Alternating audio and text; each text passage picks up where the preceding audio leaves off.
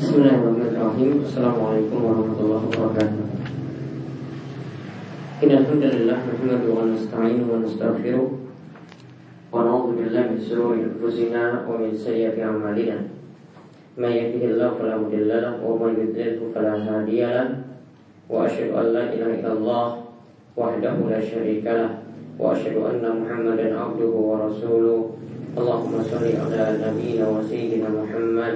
ala nabiyina wa sayyidina Muhammad وعلى آله ومن تبعهم بإحسان إلى يوم الدين اللهم انفعنا بما علمتنا وعلمنا ما ينفعنا وزدنا علما اللهم أصلح لنا ديننا الذي هو عصمة أمرنا وأصلح دنيانا التي فيها معاشنا وأصلح آخرتنا التي فيها معادنا واجعل الحياة زيادة لنا في كل خير واجعل الموت راحة لنا من كل شر Alhamdulillah baik uh, Rahimani wa rahimakumullah. Kita bersyukur pada Allah Pada kesempatan sore hari ini.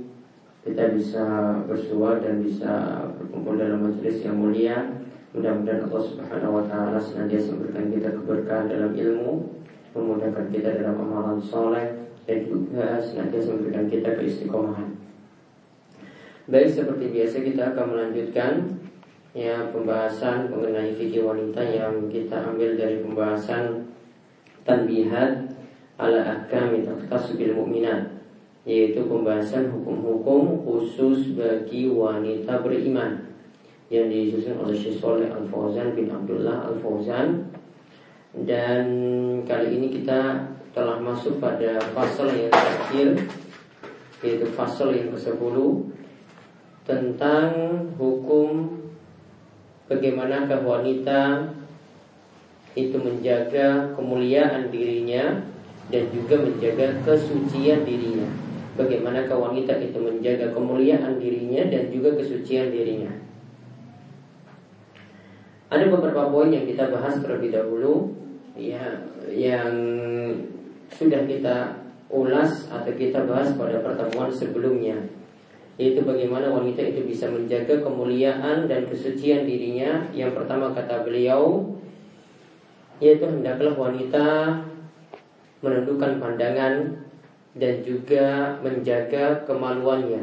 Hendaklah para wanita itu menundukkan pandangan dan menjaga uh, menjaga kemaluannya dari perbuatan zina. Kemudian yang kedua, yang ini juga sudah disebutkan kesempatan yang lalu yaitu di antara sebab ini kaitannya dengan yang pertama tadi ya supaya wanita tersebut benar-benar bisa menjaga kemaluannya maka hendaklah dia menjauhkan diri dari mendengar nyanyian dan musik-musikan.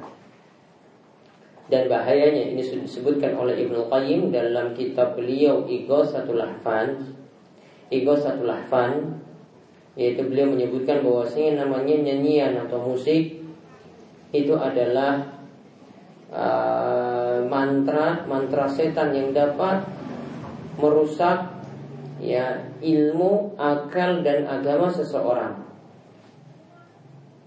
Kemudian disebutkan bahwasanya dengan mendengar nyanyian semacam itu yaitu lewat alat-alat yang diharamkan yaitu di mana membuat hati itu berpaling dari mendengarkan Al-Qur'an. Ya karena memang Al-Qur'an kata Ibnu Qayyim di pembahasan beliau lainnya beliau katakan bahwasanya Al-Qur'an itu tidak mungkin bersatu dengan musik.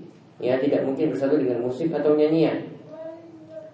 Maka yang namanya musik tadi itu dapat mengantarkan orang pada maksiat dan kefasikan yang lainnya. Ya dapat mengantarkan pada maksiat ya atau kefasikan yang lainnya. Bahkan disebutkan oleh Ibnu Qayyim yang namanya musik itu adalah Quran syaitan. Mantra mantra syaitan.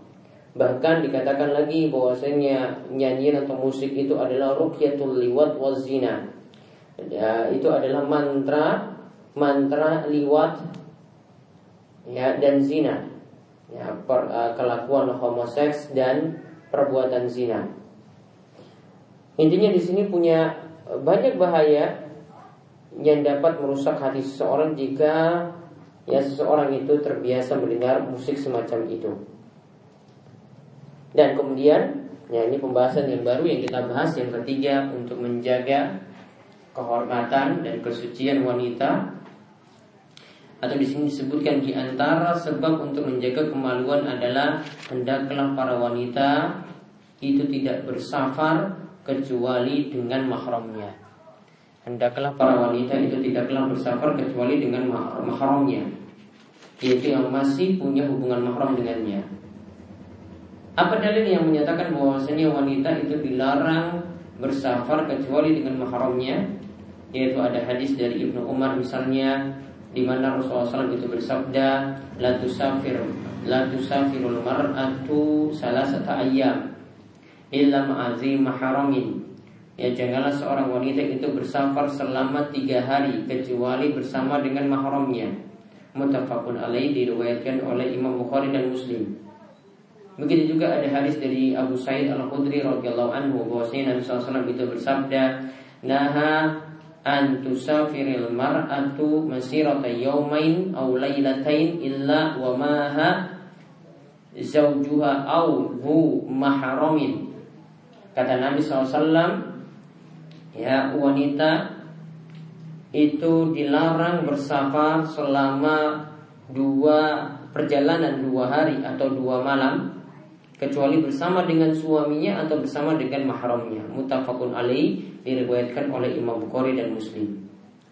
Dan dari Abu Hurairah radhiyallahu anhu juga disebutkan hadis yang serupa dengan itu Nabi SAW itu bersabda la yahilu li imra'atin tu'min billahi wal yawmil akhir tusafir masirata yawmin wa laylatin illa ma'a dhi mahramin alaiha. Tidak halal bagi wanita bersafar tidak halal bagi wanita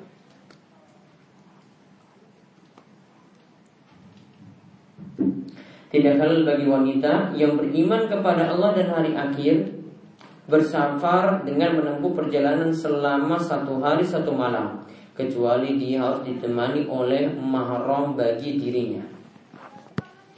Maka kita lihat di sini sebelumnya ada penyebutan tiga hari ada dalam satu riwayat disebutkan dua hari dan dalam riwayat yang lainnya disebutkan satu hari maka perlu dipahami bahwasanya ini cuma istilah saja namun intinya punya maksud yang sama yaitu ingin menerangkan wanita jika bersafar. Jadi di sini intinya itu pada kata safar. Wanita ketika ingin bersafar maka wajib ditemani oleh mahramnya selama dia di perjalanan. Ya maka yang di sini jadi patokan adalah safarnya. Mengenai hadis semacam itu kita lihat ada perkataan dari Imam Nawawi rahimahullah dalam syarah Sahih Muslim.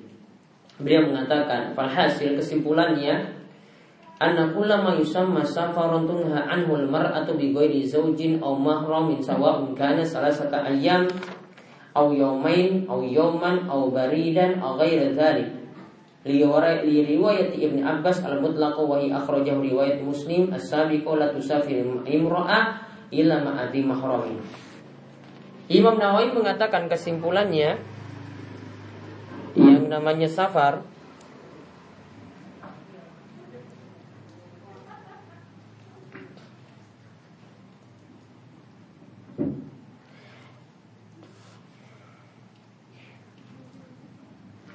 yang namanya safar itu terlarang bagi wanita ketika dia tidak ditemani oleh suami atau mahramnya. Terserah di situ mau perjalanannya itu tiga hari, terserah di situ mau dua hari ataupun satu hari, atau disebut yang menempuh jarak bulut. Ini beberapa farsah seperti itu. Pokoknya dia melakukan safar maka dia wajib ditemani oleh mahramnya. Berarti tanpa mahram itu dilarang. Karena ada riwayat dari Ibnu Abbas yang menyebutkan secara mutlak yaitu yang disebutkan dalam akhir riwayat Muslim yang sebelumnya yaitu la tusafir imra'atun illa ma'adhi mahramin. Tidak boleh seorang wanita itu bersafar kecuali dia ditemani oleh mahramnya. Dan ini mencakup seluruh safar, tidak pandang tadi ya tiga hari, dua hari ataupun satu hari, pokoknya selama itu disebut safar, maka wajib ditemani oleh mahramnya. Wallahu alam ini yang dikatakan oleh Imam Nawawi rahimahullah. Nah kemudian beliau mengkritik beberapa hal di sini yang beliau nilai tidak tepat. Sebagian ulama itu berfatwa bolehnya bersafar dengan ditemani serombongan wanita. Ini pada haji yang wajib. Kata Syekh Al-Fauzan fahada khilafus sunnah. Seperti ini jelas menyelisih sunnah atau ajaran Nabi Wasallam. Karena larangan bersafar tanpa mahram itu berlaku umum. Ya, bersafar tanpa mahram tadi itu berlaku umum. Dan beliau katakan di sini bahwasanya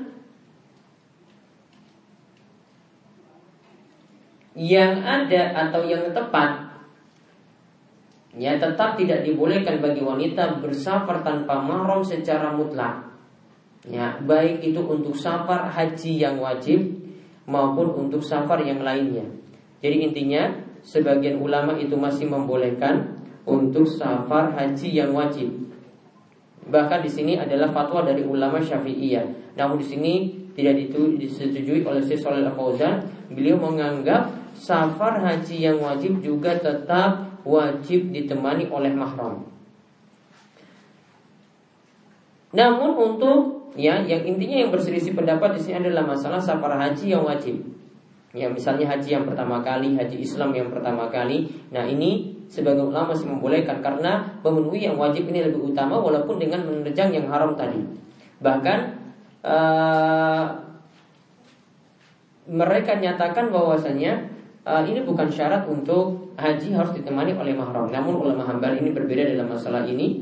Seperti yang difatwakan oleh Syekh Shalal Fauzan di sini, tetap haji yang wajib harus ditemani oleh mahram. Jadi tidak boleh seorang wanita itu berhaji seorang diri.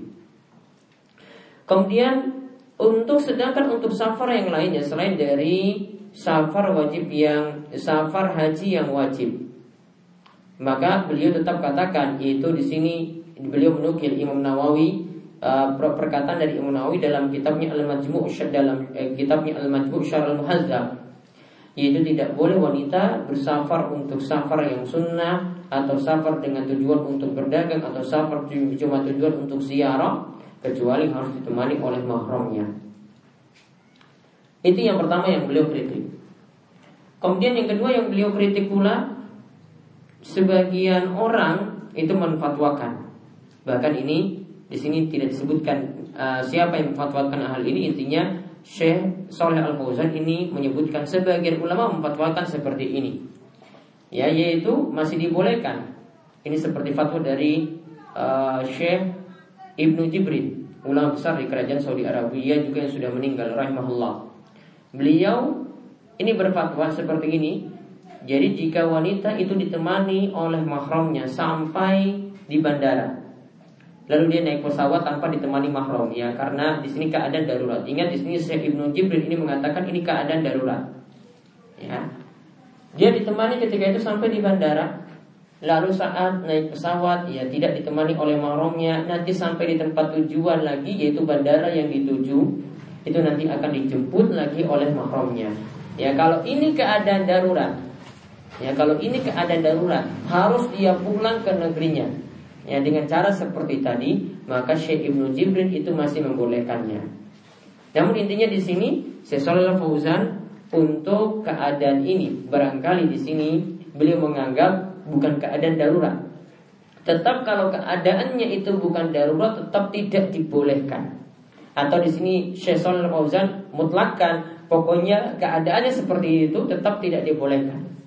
Karena kata beliau tetap kalau dia jadi penumpang pesawat semacam tadi. Wanita itu seorang diri. Maka nanti ketika di pesawat dia juga akan berada di antara penumpang lelaki. Bahkan mungkin nanti di, ketika di pesawat dia duduk dengan di samping kanan kirinya itu ada lelaki. Dan ini dapat membahayakan wanita tersebut. Ya dan ini dapat membahayakan wanita tersebut. Ini yang diwanti-wanti oleh Syekh Fauzan. Jadi dua hal yang di sini beliau katakan atau beliau tidak setuju. Yang pertama tadi tetap dalam masalah haji yang wajib harus ditemani oleh mahramnya. Kemudian yang kedua, tetap juga ketika bepergian sebisa mungkin walaupun ketika itu alasannya uh, nanti di bandara nanti diantar oleh mahram, nanti ketika sampai di bandara tujuan juga dijemput oleh mahram, tetap kata beliau bagusnya juga mahram tetap menemaninya. Kemudian yang keempat di sini juga di antara sebab untuk menjaga kemaluan, artinya membentengi para wanita dari zina. Kalau tadi sudah disebutkan yaitu bersafar tanpa mahram. Kemudian yang di antara sebab lagi untuk menjaga wanita itu dari zina yaitu hendaklah dilarang untuk berdua-duaan dengan pria yang bukan mahramnya. Ya, dilarang untuk berdua-duaan dengan pria yang bukan mahramnya. Di sini dibawakan hadis dari Nabi Shallallahu Alaihi Wasallam yaitu disebutkan mangkana yu'minu billahi wal yawmil akhir fala yakhluwanna bi imra'atin laisa ma'aha dhu mahramin minha fa inna salisahuma syaitan Barang siapa yang beriman kepada Allah dan hari akhir Maka janganlah dia berdua-duaan dengan wanita Yang itu bukan mahramnya Atau wanita itu tidak ditemani oleh mahramnya Kalau dia tetap berduaan seperti itu Maka ingatlah yang ketiganya itu adalah setan dalam riwayat yang lain dari Amir bin Rabi'ah radhiyallahu anhu ia berkata bahwasanya Rasulullah SAW itu bersabda Ala la yakhluwanna rajulun bi imra'atin la tahilla lahu fa inna salisahuma syaitan illa mahramin. Janganlah wanita itu berdua-duaan dengan pria yang tidak halal untuknya atau wanita berdua-duaan dengan pria yang tidak halal bagi pria tersebut melainkan kalau keduanya itu berdua-duaan seperti tadi fa inna salisahuma syaitan maka ketiganya itu adalah syaitan kecuali kalau ketika itu dia ditemani oleh mahramnya. Ada perkataan dari Imam Ash-Shawkani. Beliau menyebutkan bahwasanya al-khulwah berkhulwat dengan wanita ajnabiyah, wanita yang bukan mahram. Para ulama sepakat akan keharamannya. Kalau kita lihat di sini katakan sepakat, maka yang terjadi juga misalnya di sini para ulama larang, walaupun ini tujuannya itu baik.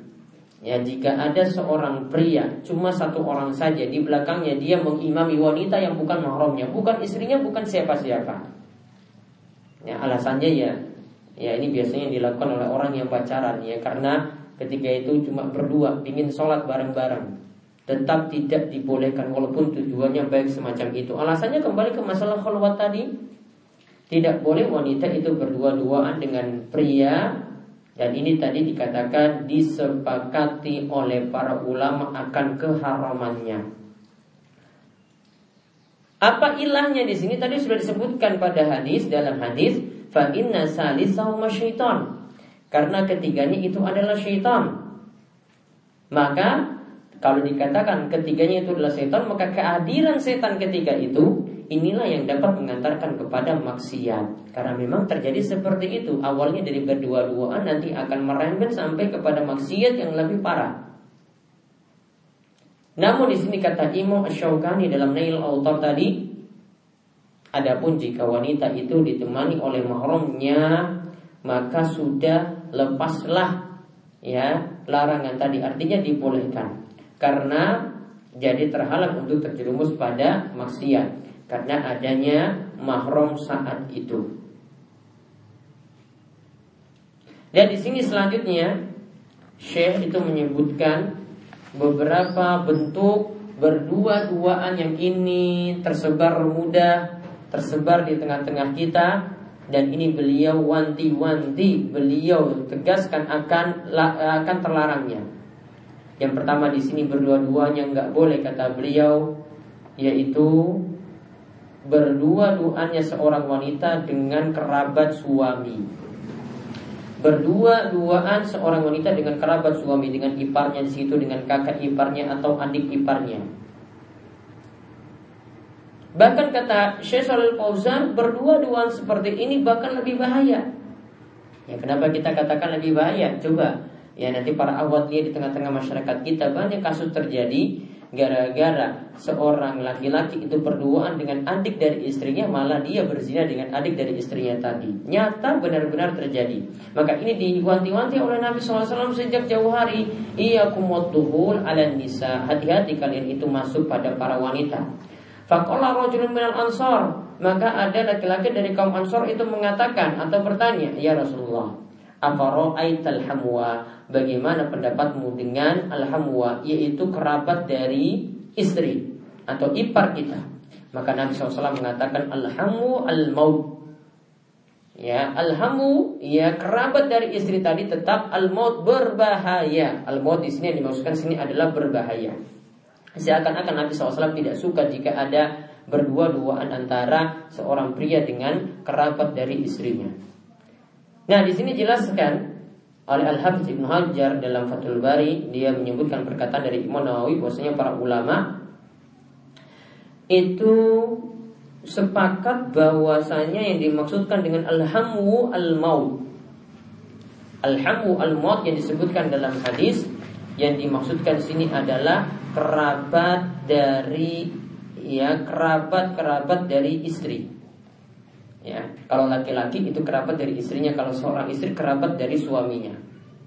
Contohnya di sini, ini bisa termasuk asalnya bisa termasuk sini bapaknya, bisa termasuk itu pamannya, bisa termasuk saudara laki-lakinya. Ya, bisa termasuk di sini adalah uh, anak dari uh, saudaranya atau anak dari saudara suami atau uh, putra dari paman dari suami dan semacam itu. Namun yang dimasukkan dalam hadis yang dimaksudkan dengan kerabat dari istri di sini yang dikatakan al-maut itu adalah selain dari bapak dan anak-anak dari ya suami atau istri. Berarti kalau di situ masih uh, ada kaitan dengan suami misalnya ini kalau dari wanita ya dengan suaminya situ ada bapak dari suaminya berarti situ adalah mertuanya boleh ya berdua-duaan di situ. Kalau itu anak dari suaminya juga boleh berdua-duaan di situ. Nah, itu masih dibolehkan. Karena ini masih jadi mahram untuk si istri. Dan di situ tidak disifati dengan al-maut. Namun kalau selain itu, ya kata Syekh Shalal Fauzan misalnya saudara dari suami, ya, atau kalau ya seorang pria saudara dari istrinya, maka benar-benar waspada. Inilah yang dimaksudkan oleh Nabi SAW dengan al-maut itu benar-benar bahaya.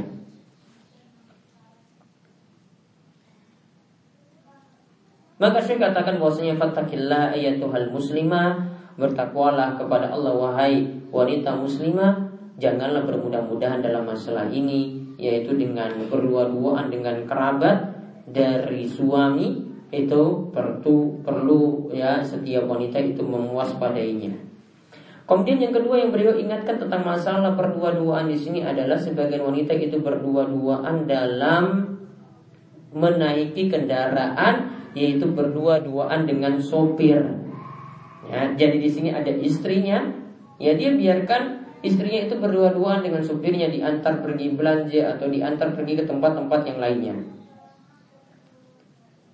Dan ingat ini yang disebutkan oleh Shalal Fauzan ini yang terjadi memang di kerajaan Saudi Arabia. Masyarakat yang ada masih ada yang belum sadar akan hal ini.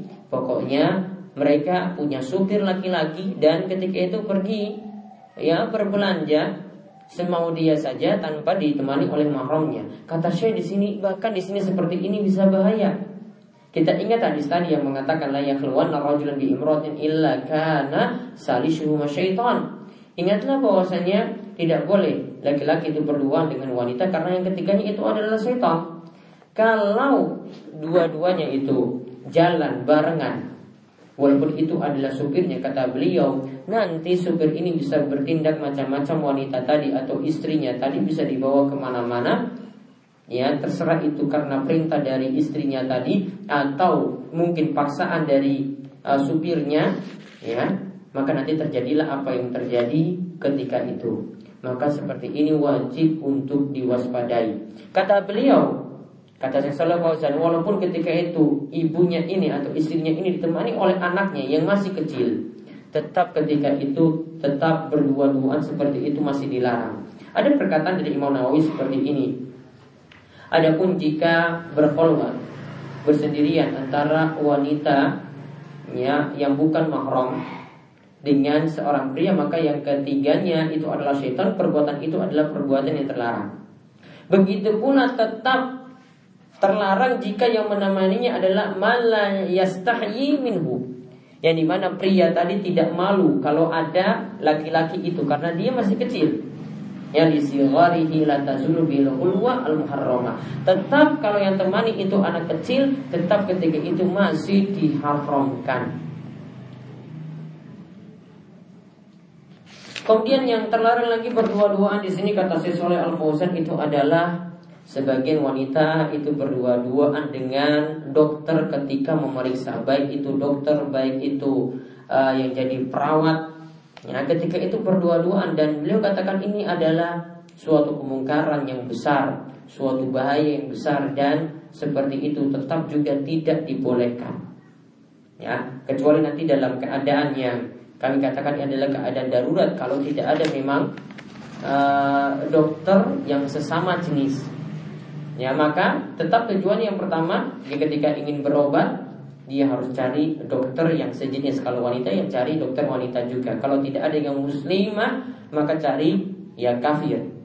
Ya kalau terpaksa ya ini kalau terpaksa dalam keadaan terpaksa tidak ada sama sekali dan ketika itu butuh akan bantuan maka ya berobat pada dokter yang lawan jenis itu dalam keadaan terpaksa dan cuma dalam keadaan perlu saja ketika itu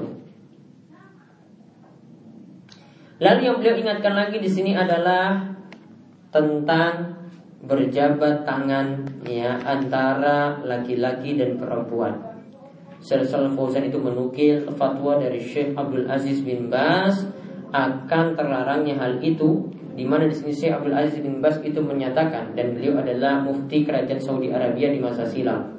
Tidak boleh ya wanita itu berjabat tangan dengan yang bukan mahramnya atau sebaliknya pria berjabat tangan dengan wanita yang bukan mahramnya secara mutlak. Baik itu adalah yang disalami itu masih muda ataupun sudah tua. Tetap tidak dibolehkan karena kembali kepada bahaya yang nanti akan menimpa juga kita kembali kepada hadis-hadis yang sifatnya itu umum seperti Nabi SAW itu mengatakan inilah usofihan nisa. Sesungguhnya aku kata Nabi SAW tidak pernah berjabat tangan dengan wanita. Begitu juga Aisyah itu mengatakan bahwasanya ma masatiyadu Rasulullah SAW yada imro'atin kottun Kata Aisyah Tangan Rasulullah SAW tidak pernah menyentuh tangan wanita lainnya sedikit pun. Lalu Aisyah mengatakan maka ahunna illa bil kalam. Ketika Nabi SAW ingin berbayat dengan wanita, beliau cukup berbicara saja, tidak berjabat tangan. Begitu juga kata Sesalah Fauzan, termasuk sini berjabat tangan, ya yang beliau di sini katakan tetap terlarang juga baik pakai sarung tangan ataukah tidak karena hadis-hadis yang sifatnya umum karena tetap juga seperti itu ya. Pasangan yang ada itu nanti akan terfitnah ketika berjabat tangan. Intinya di sini beliau juga menukil perkataan dari Syekh Muhammad Al-Amin Al-Ashinkiti ada beberapa dalil yang melarang hal ini berjabat tangan dengan wanita ya yaitu dalil yang pertama itu bahwasanya Nabi SAW itu bersabda inilah usafihun nisa aku tidak pernah berjabat tangan dengan para wanita dan pada Rasulullah SAW itu terdapat contoh yang baik yang patut kita ikuti. Jadi kita, ya, tidak berjabat tangan dengan lawan jenis ini karena mengikuti petunjuk Nabi SAW kemudian alasan yang kedua karena berjabat tangan dengan lawan jenis seperti itu. Kalau wanita beliau katakan di sini ada perkataan dari Syekh Muhammad Al-Amin Asyinkiti Wanita seluruhnya itu adalah aurat. Maka wajib untuk tetap terus menjaga aurat seperti itu Termasuk juga tidak berjabat tangan. Karena nanti auratnya itu terbuka tatkala itu. Menurut ulama hambali seluruh tubuh wanita itu adalah aurat. Karena menurut ulama hambali seluruh tubuh wanita itu adalah aurat. Kemudian alasan yang ketiga Kata Syekh Muhammad Al-Amin Asyinkiti ini juga terlarang Karena dapat membuat seseorang itu bersenang-senang dengan wanita yang bukan mahramnya dan itu tanda pulangnya takwa untuk orang-orang saat ini dan juga kurangnya dalam mengemban amanat dan juga juga kurangnya sifat warak yang ada pada diri orang tersebut. Intinya beliau tutup dan ini adalah akhir pembahasan dari pembahasan kita dari kitab ini ya beliau tutup dengan mengingatkan firman Allah Subhanahu wa taala dalam surat Al-Mu'minun uh, surat An-Nur ya tentang sifat mukminun dan mukminat, sifat wanita yang beriman dan laki-laki yang beriman yaitu disebutkan dalam surat An-Nur ayat 30 31. Allah berfirman, "Qul lil mu'minina yaghuddu min absarihim wa yahfazu furujahum dzalika azka lahum innallaha khabirum bima yasnaun." Katakanlah kepada orang laki-laki yang beriman, hendaklah mereka menahan pandangannya dan memelihara kemaluannya. Dan demikian itu adalah lebih suci bagi mereka. Sesungguhnya Allah Maha mengetahui apa yang mereka perbuat.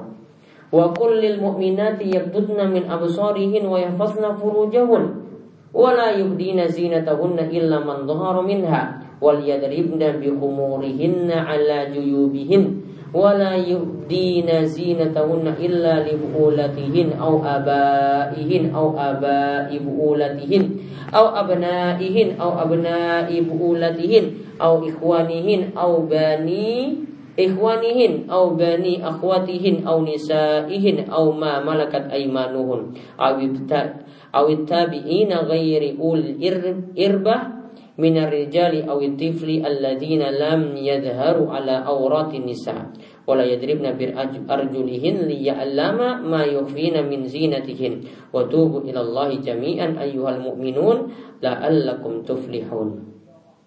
Kemudian Allah katakan pula, katakanlah kepada wanita yang beriman, janganlah mereka ya menahan pandangannya dan kemaluannya dan hendaklah mereka menahan pandangannya dan kemaluannya dan janganlah mereka menampakkan perhiasannya kecuali yang biasa nampak daripadanya.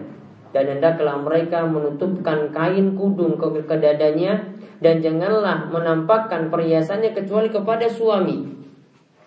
Menampakkan perhiasannya kecuali kepada ayah atau kepada ayah suami mereka atau mertua juga kepada putra-putra mereka atau putra-putra suami mereka atau kepada saudara-saudara laki mereka atau kepada putra dari saudara laki mereka yaitu kepada keponakan atau kepada putra saudara perempuan mereka yaitu keponakan pula yaitu kepada juga wanita-wanita yang Islam atau kepada budak-budak yang mereka miliki atau pada pelayan-pelayan lelaki yang tidak mempunyai keinginan terhadap wanita atau anak-anak yang belum mengerti tentang aurat wanita dan janganlah mereka memukulkan kakinya, membunyikan kakinya agar diketahui perhiasan yang mereka sembunyikan dan bertobatlah kamu sekalian kepada Allah hai orang-orang yang beriman supaya kalian itu mendapatkan keberuntungan. Walhamdulillahirabbil alamin wa sallallahu ala nabiyyina Muhammadin wa ala alihi wa sahbihi wasallam. Dan demikian ya pembahasan yang bisa kami sarikan dari pembahasan tarbihat ala ahkami taftasu bil mu'minat ya sampai pada pembahasan tadi. Jadi ya, yang ini kita bahas adalah ringkasan dari kitab tersebut ya intisari yang kami bahas karena banyak perkataan yang beliau sebutkan sebenarnya namun kami sarikan sesuai yang bisa kami pahami dari kitab ini. Monggo di antara para ahwat jika ada yang ingin bertanya kami persilahkan. Iya.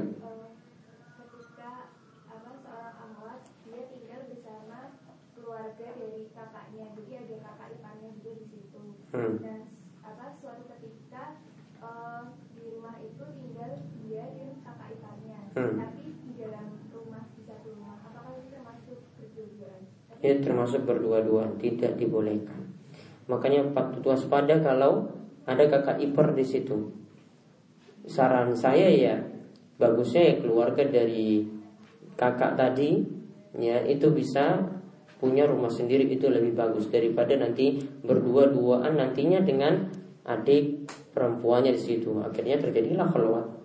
Maka harus waspada kalau tetap masih ada seperti itu. Maka ketika berdua di rumah mungkin adiknya tadi bisa keluar dari rumah sementara waktu biar tidak terjadilah apa yang terjadi. Dengan tadi kata Nabi alhamu al kerabat dari suami ya atau kerabat dari istri itu adalah al maut bahaya. Ada lagi? Ya. Kalau misalkan apa seorang ibu-ibu itu menerima tamu dari suaminya. Hmm.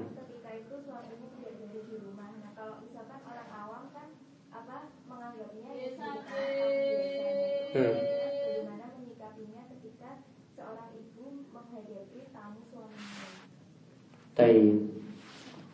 Saran saya kalau ada yang masih mahram di yang masih ada anaknya di situ yang pria, maka layanilah tamu tersebut.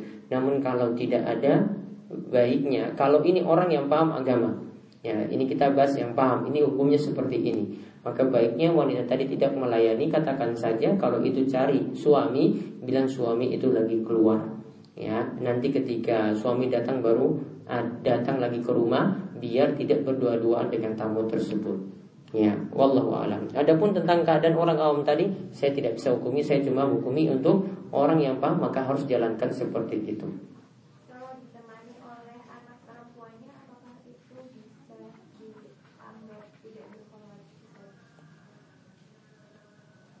Tadi kata Imam Nawawi, kalau dia ditemani dengan orang yang dia tidak malu padanya, ya, tidak malu pada uh, wanita tersebut artinya dia tetap masih berani maka tetap tidak boleh ya.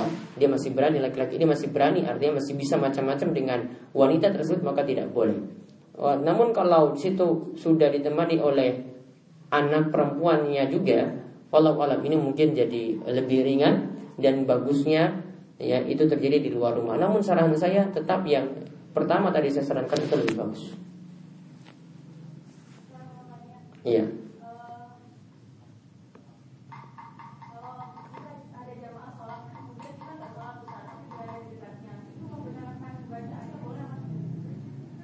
Bisa.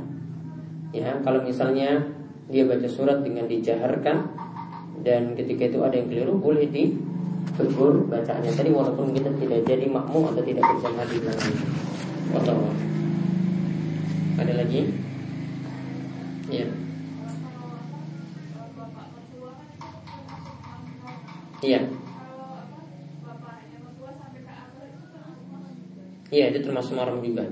Kalau disebut bapak itu artinya ke atas. Jadi bapak dari bapaknya mertua juga termasuk mahram. Dan ingat mahram untuk bapak mertua tadi itu mahram muabbad. Mahram selamanya. Jadi tidak ada istilah mantan mertua nggak ada. Kalau mantan suami masih bisa. Namun kalau mantan mertua tidak ada. Jadi mahram yang muabbad selamanya. Ada lagi? Ya.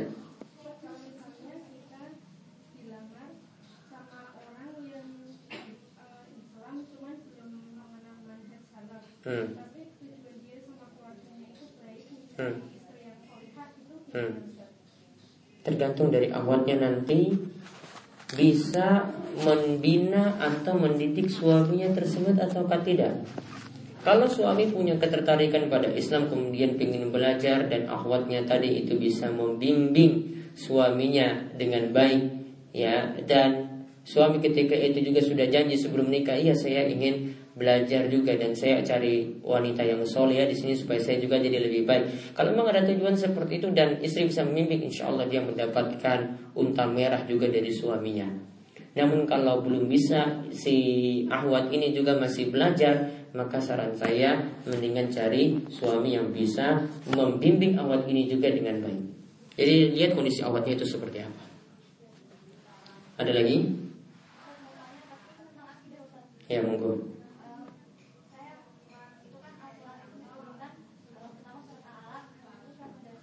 Hmm.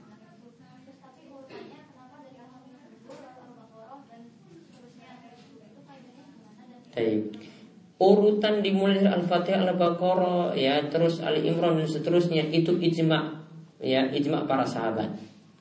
Ya. Kalau dikatakan ijma para sahabat kita tidak bisa nentang-nentang. Mereka semua sudah sepakati, maka urutannya seperti itu. Ya. Itu dengan kata ijma saya sudah tidak bisa kita bantah lagi karena ijma itu jadi dalil sama seperti posisi Al-Qur'an dan hadis juga jadi dalil.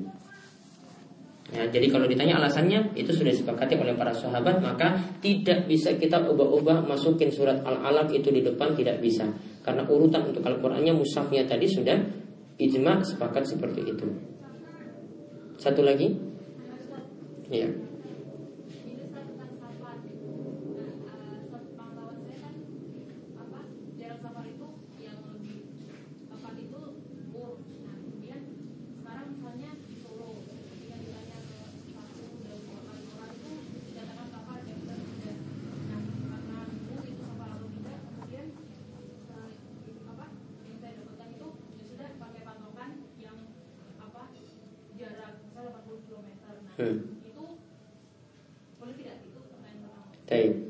Nanti bisa lihat di ada saya di website tentang jarak untuk kosong sholat jadi rumaisol.com saya rojikan memang prakteknya patokan urf.